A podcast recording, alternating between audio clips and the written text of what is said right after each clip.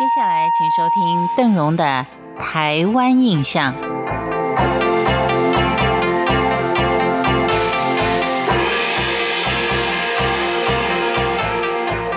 在今天的节目当中，邓荣继续为您介绍颇具东洋风味的花莲。先前我们说，花莲它是一个融合了多种族文化的大熔炉。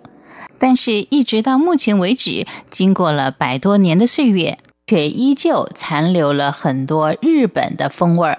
这其中是有它的渊源的，因为在日据时期，日本人是有计划的移民到花莲，他们希望把花莲开垦成为他们能够独占的农业移民地。因此，对于那些生活不太好的日本人，就免费提供他们田园、住宅、农具、资金跟安排工作，并且收购了如今花莲吉安乡的土地，作为日本的实验村。当时第一座的日本村叫做吉野村。等到吉野村住满了移民之后，日本人又接着在丰田、林田陆续盖了好几座的日本村。让这三个地方成为日据时期的三大日本移民村，后来还扩大到瑞穗、红叶、玉里跟长良等等地方。日本人是非常有心的，把开发中最好的土地都提供给日本的移民。另外，日本人还鼓励琉球的一些部落移民到花莲的港口，建立一座渔民村。也就是现今花莲中学的附近，因而演变成后来的琉球村。日本人这种刻意的垦拓日本村的计划，所以让现今的花莲充满了浓浓的日本风味。现在您到花莲，还可以在各地看到很多日式的建筑。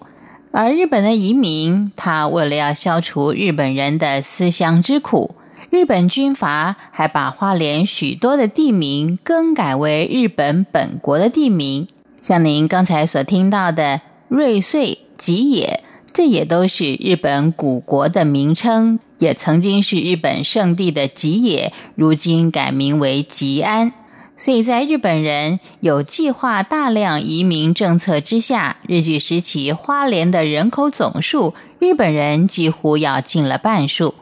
根据统计，日据初期日本人占的是百分之四十三，到了末期已经占了百分之五十二，所以当时的花莲十分的日本化。日本人移民花莲真的是用心良苦，除了移民之外，他们还希望能够提升花莲的外来投资，繁荣花莲的经济。为了能够进一步大力推销，日本人特地把花莲丰富的产业。像是糖、木材、纱巾等等，还有优美壮丽的山川，甚至于医生跟护士的浪漫恋曲，都会把它编成日本民谣或是情歌，制成录音带，大批的送到日本国内，让它能够吸引企业界到台湾来投资。日本人这招果然奏效，很多的日商都是慕名到花莲来投资的。因而也带动了花莲的工商业发展，因此在日据时期的花莲工商业也曾经有过它辉煌的荣景。根据当地居民的描述，那个时候花莲为了供应许多工厂运转的电力，至少建了六七座的发电厂，地点都分布在溪口、荣市、利物、同门、清水这些地方。今天的花莲有许多的发电厂。都是在那个时候所新建完成的，而由日本商人所投资的产业是以糖业跟林业为主，而日本人又是以什么样方式来推广糖林业的生产呢？在下回的台湾印象当中，邓荣再继续的为您介绍。感谢您今天的收听，台湾印象，我们下回见。